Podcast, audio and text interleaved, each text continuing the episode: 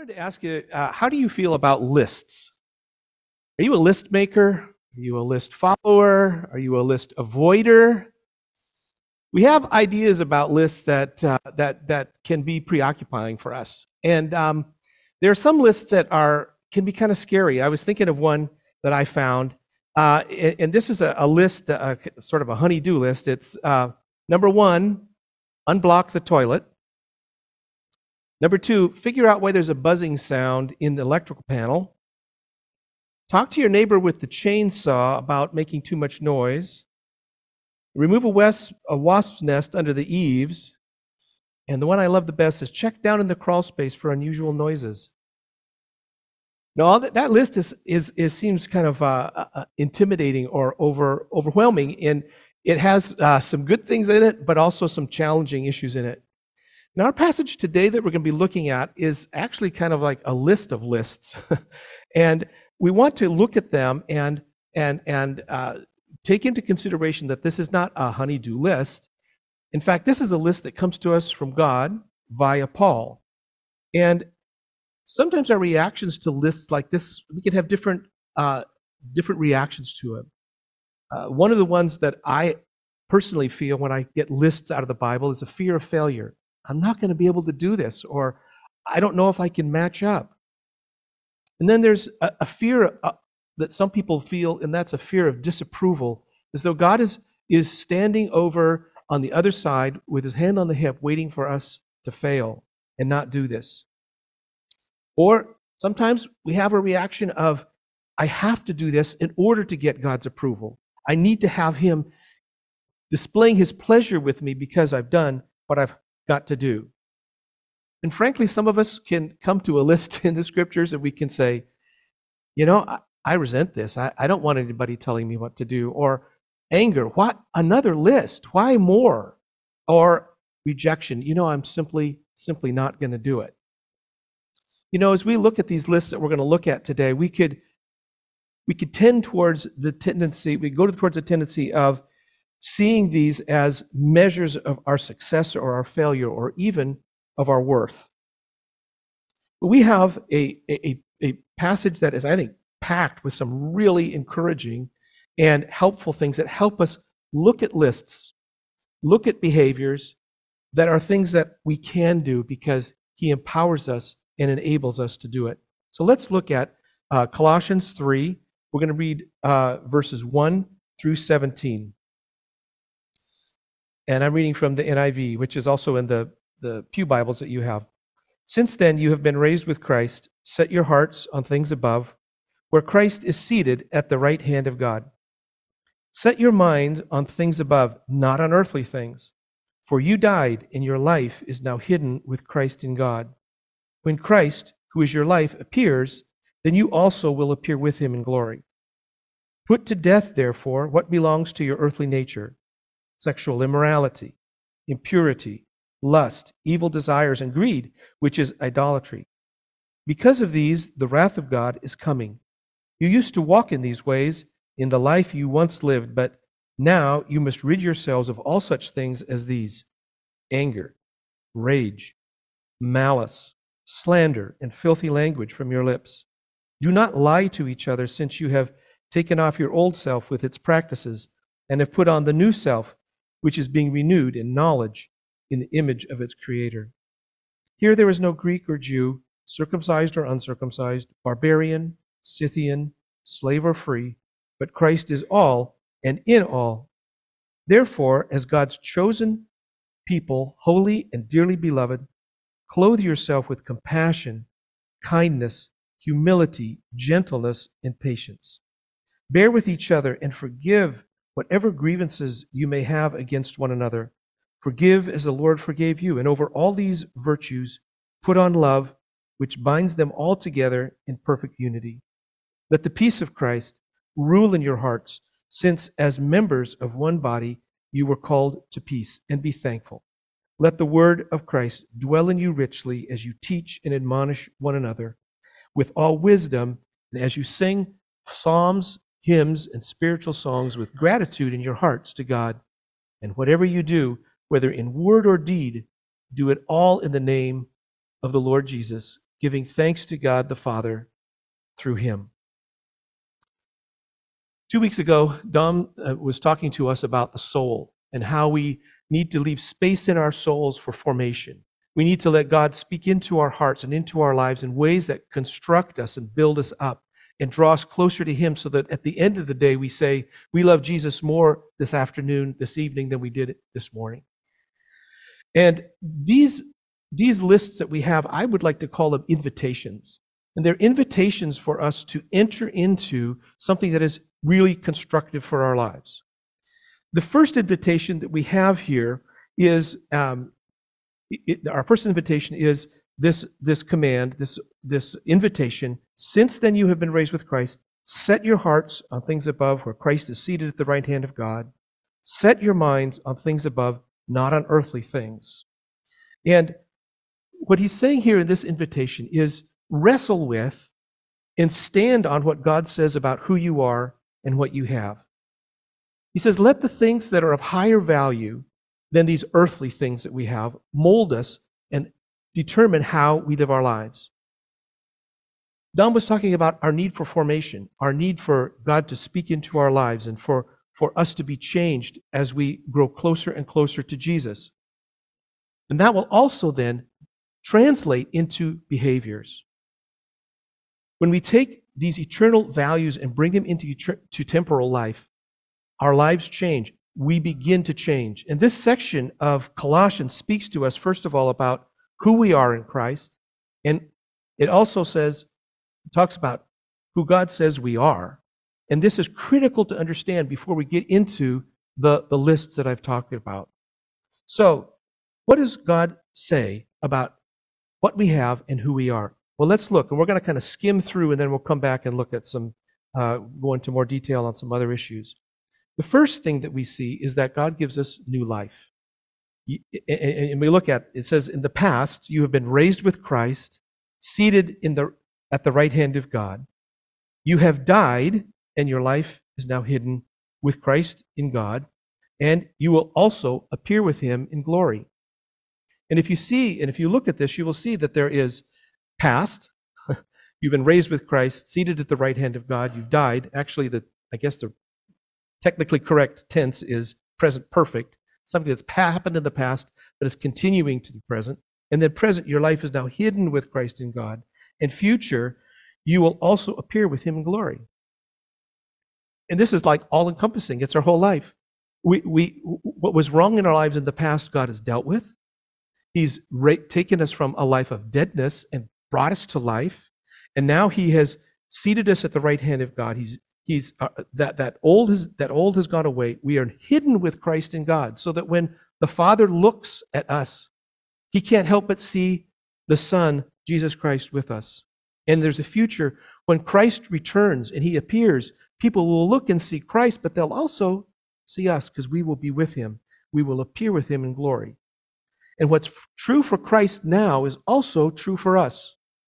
And that is a huge uh, and, and, and, and transformative uh, piece of, of truth that we need to hang on to. There's also a second thing that we see. He not only gives us a new life, he gives us a new identity. In verses 9 and 10, we see, uh, um, do not lie to each other, since you have taken off your old self with its practices and have put on the new self, which is being renewed in the knowledge in the image of its creator. We have a reality that our old self is gone, the new self has arrived, we have been transformed, and we are being renewed. So it's something that has happened in the past.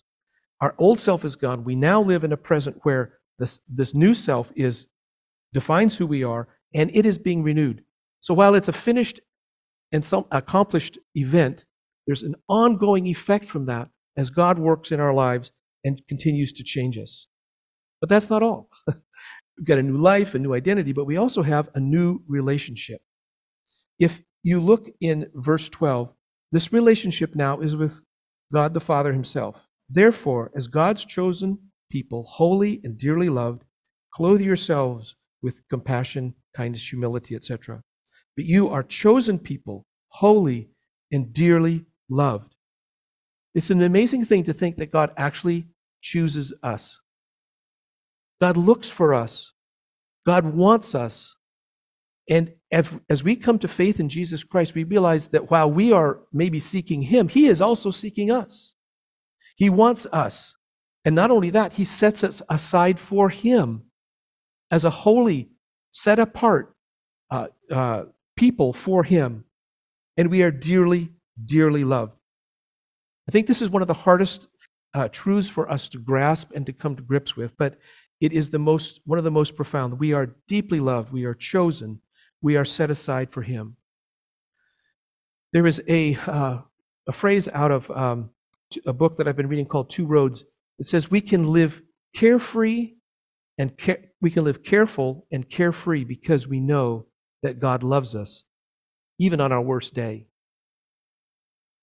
Very often we think, think, think well, I, I, I've got to perform before God's going to love me, before He's going to approve of me. And the reality is, no, He loves us already.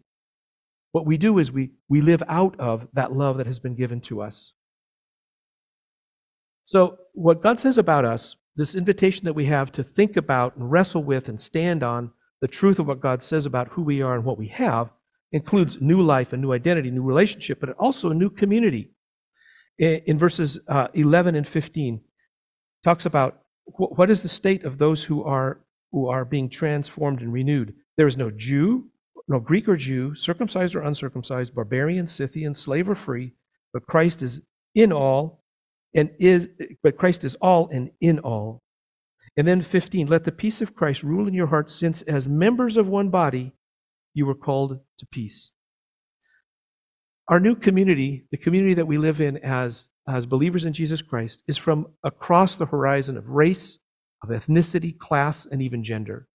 And we are called into this community in which everyone is distinctly different, but yet we are united and we can be at peace with one another. And we're called to live in peace with each other. And we now have new communications that communicate peace and wholeness and confer grace on each other.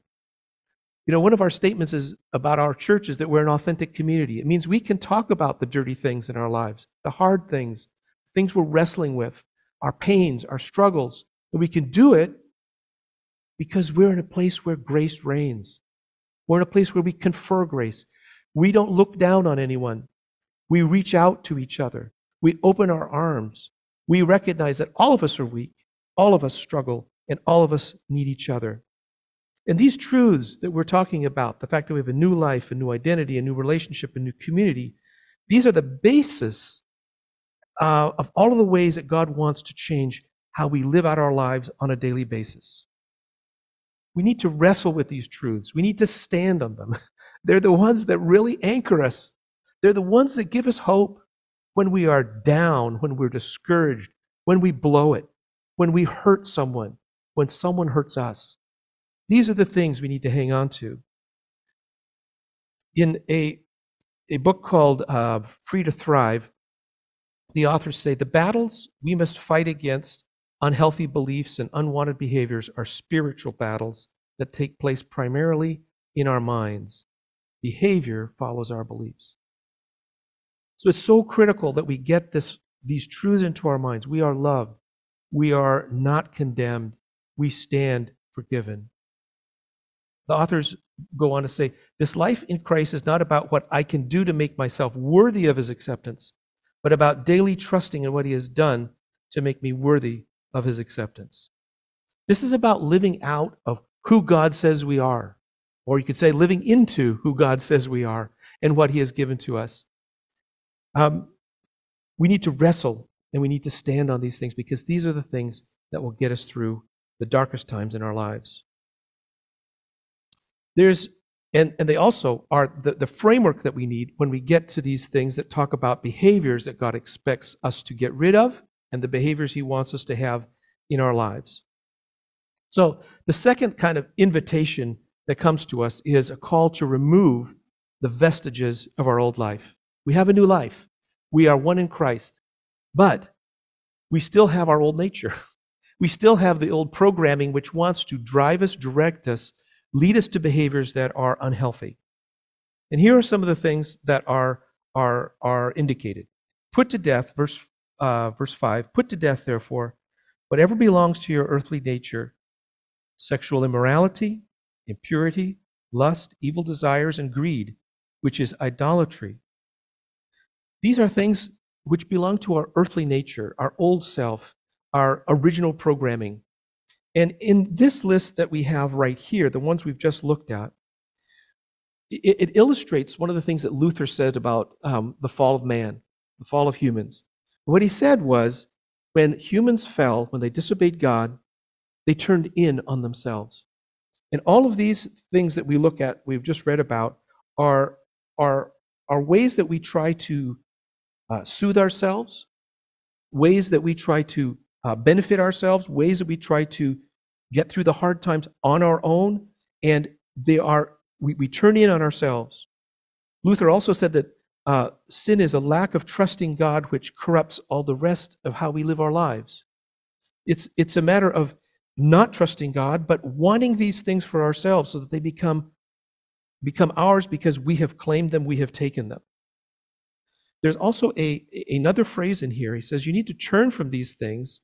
Um, he says in, in verse, uh, verse 6 Because of these, the wrath of God is coming. Um, these things for are, things for which God has a settled um, opposition and even in hatred towards these behaviors.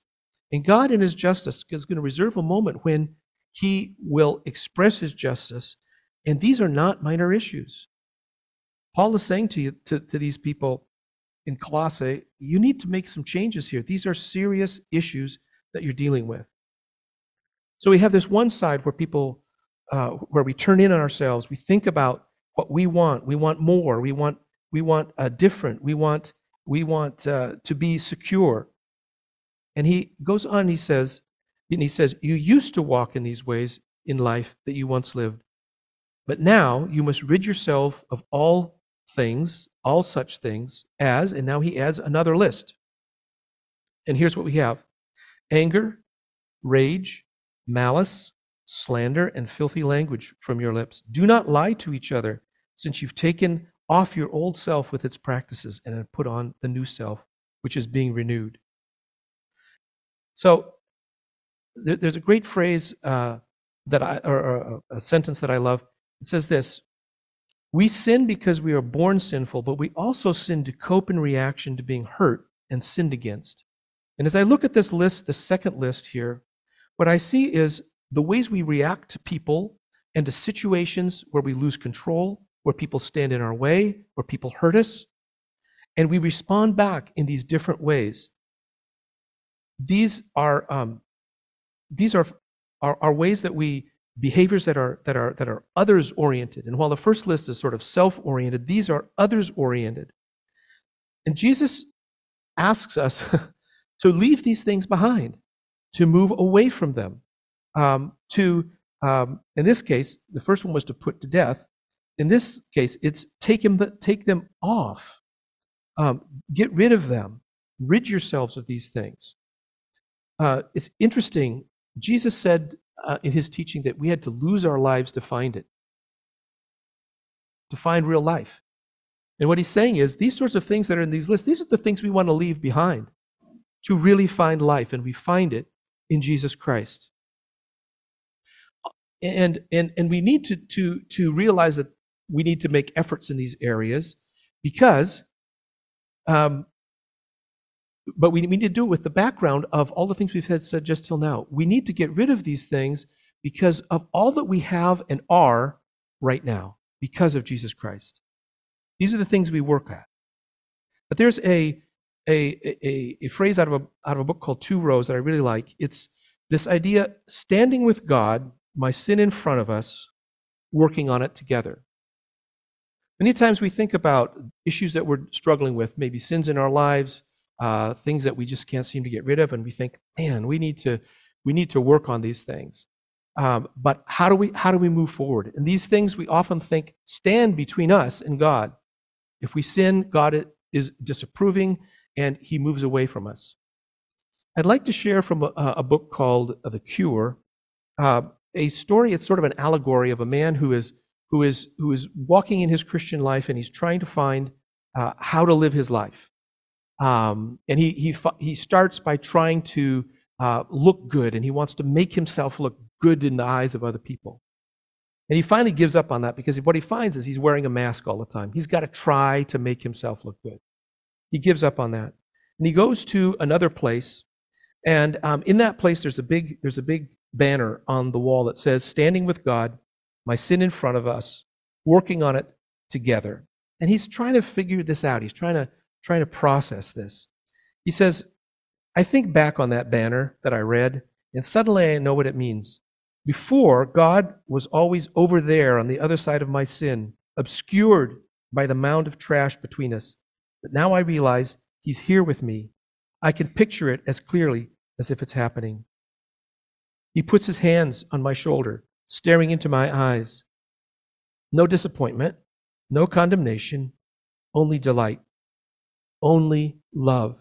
He pulls me into a bear hug so tight it knocks the breath out of me for a moment.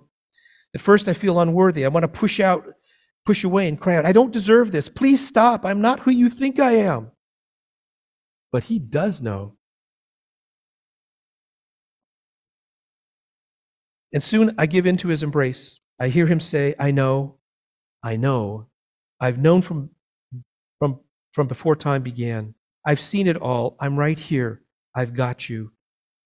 And now I'm holding on with all my might he stays right there in the moment until he's certain his love has been completely communicated and received. And only then does he release his grip so that he can turn and put an arm around my shoulder. And then he directs my sight to that mound of filth now out in front of me. Now here's the moment of reckoning. Now God's going to come down on me for this sin that I've committed.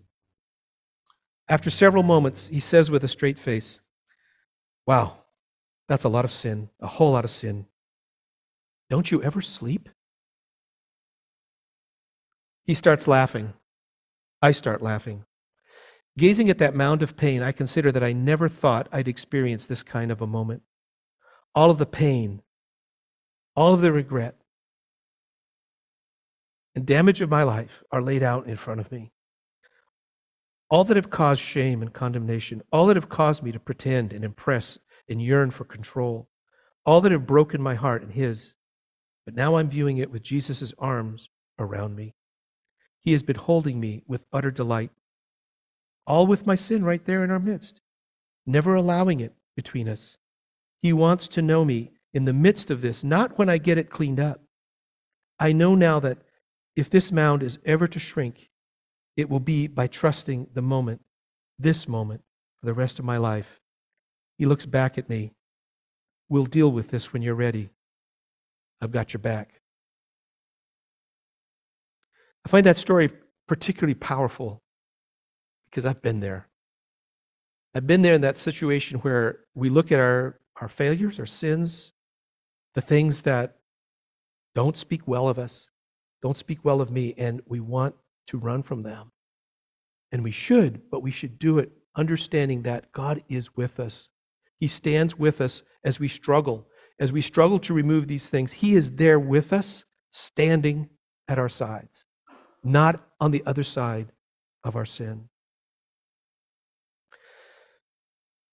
A third invitation that comes out of this passage is the invitation to clothe ourselves with love filled attitudes and actions. So let's look at this. He says um, in verse 12, Therefore, as God's chosen people, holy and dearly beloved, Clothe yourselves with compassion, kindness, humility, gentleness, and patience. I like this humility. I specialize in that. I've written a book on it. Um, the 12 most humble people in the world and how I met the other 11. Um, but all of these, quali- these qualities, these, these, these, these are marks of love, right? Bear with each other. Forgive whatever grievances you may have against one another. Forgive as the Lord forgave you. And over all these things, put on love, which binds them all together in perfect unity. We want to walk away from a number of things that we've, we've talked about, but we want to take and, and, and, and, and walk in the fact that we have been forgiven. And in so doing, we forgive others. It changes who we are when we realize we are changed from the inside. And over all of these virtues, put on love. It's a different from being turned in on ourselves or from being angry and verbally abusive to acting lovingly like Jesus in the world. You know, there's a, a, link between these two lists. One is things to remove from our lives, and the other are things to add. And these things are things that give life. Think about it. If if those lists, the first list is one person and the second list is a, another person, who do you want to be around? Do you want to be somebody around somebody who's turned in on themselves and angry? Or do you want to be about around someone who is loving, kind, and humble? I don't think it's, a, it's much of a guess about which way we would go. A fourth invitation that we have in this passage is really actually three, um, but um, I, I, didn't want to make this an eight point message, so I, I reduced it down to. So here they are. Let the peace of Christ rule in your hearts. We know from Romans 5 that if we are justified by faith, we have peace with God. And this passage says, let that truth rule in your heart. Let it become planted in you. Let it, let it dominate who you are. Let that peace do its work. Secondly, he says, be thankful. Um, I don't know if you get wake up in the morning flat or grumpy. I often do, and I will I will go to my quiet time and I'll sit down with my Bible and I'm grumpy and I'll say, This is a terrible way to start the day. And my first what I start to do then that really helps me out of that is I start to count my blessings. Thank you that I'm in a warm house. Thank you that I have warm slippers. Um, thank you that I'm dry, especially days when it's raining hard. And, and I begin to think about contemporary and physical things that I'm feeling, and it leads to spiritual things. I thank you for my family. I thank you for your life in me. And what happens is then I become thankful as I begin to recount those things. And then let the message or the word of Christ dwell among you richly. This message of Jesus um, has already touched us. It's the gospel. And what Paul is saying here is he said, let the gospel go deep into you. It's not just a matter of fire insurance getting us out of going to hell. It's a matter of becoming coming into a new life where we, we, we recognize that we have sinned, but we've also been forgiven and grace has been granted to us. And that message of forgiveness and hope is a message that per- should permeate our lives. And then a last, a last invitation is this. In everything, in everything, live as though you're an ambassador for Jesus. I mean, if, if, if we don't have, I mean, I, I feel like this, this message goes very, very specific on certain things and it gets wider and wider and then goes really wide at the end. It says, and whatever you do, whether in word or deed, do it all in the name of the Lord Jesus, giving thanks to God the Father through him. I, I remember when I was um, uh, started out as a camp counselor, the guy who washed dishes had this wonderful, beautiful attitude. He had the dirtiest job in camp. You'd get all the nasty, greasy, messy stuff, and he would he would deal with it. But he had over his over his workstation, he had this in everything, in everything you do, in word or deed, and in the name of the Lord Jesus Christ. Do it and give giving thanks to God. And and and and and he was transformed by that. That that permeated who he was and how he lived his life. We wanted to be around him because he had that that attitude. If I could boil down this message today uh, to kind of some catchy things for us to hang on to, it's this look to Christ, tame your sin, turn to love, live for Jesus. As we think about, as I think about application for today, I think that some of us who are here need rest. Some of us have been fighting and really struggling and, and, and, and fighting sins in our lives, fighting hurts in our lives, trying to negotiate some really difficult times. And I think what God might be saying to you today, if that's your case, is He wants you to accept His love. He wants you to understand that His arm is around you, that He sees you, He hears you, He knows you in your struggle, in your pain, in your loss, whatever that might be. I think there are also some who might be here today to whom God is saying, you need to fight. You need to look at the areas of your life an area of your life or issues in your life, and you need to wrestle with them. You need to get rid of them. You need to treat them as toxic in your life. But I'm here with you, and I'm standing with you, and I'm going to help you with it. Let's just pray. Father, as we come to you today, we, we thank you that we come to a loving Father. We come to someone who knows us, who hears us, who understands that we are but dust. Thank you for your intervening love. We thank you for the cross that bought our freedom, that sets us free.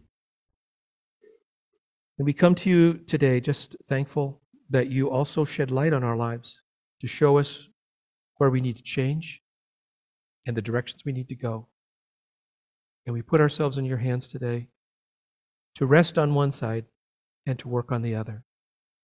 May your name be glorified. In Jesus' name, amen. As we go to a time of communion, I'm, I'd like to read you some words from a song that I kind of captures what I've been talking about, but also prepares us to, to enter into this time of taking communion, taking the elements. And, and, and these are the words What patience would wait as we constantly roam? What father so tender is calling us home? He welcomes the weakest, the vilest, the poor, our sins, they are many. His mercy is more. What riches of kindness he lavished on us. His blood was the payment, his life was the cost. We stood neath the debt we could never afford. Our sins, they are many, his mercy is more. What we celebrate today when we take communion is yeah, my sins, they are many, but his mercy is even greater. That's our peace. That's our hope.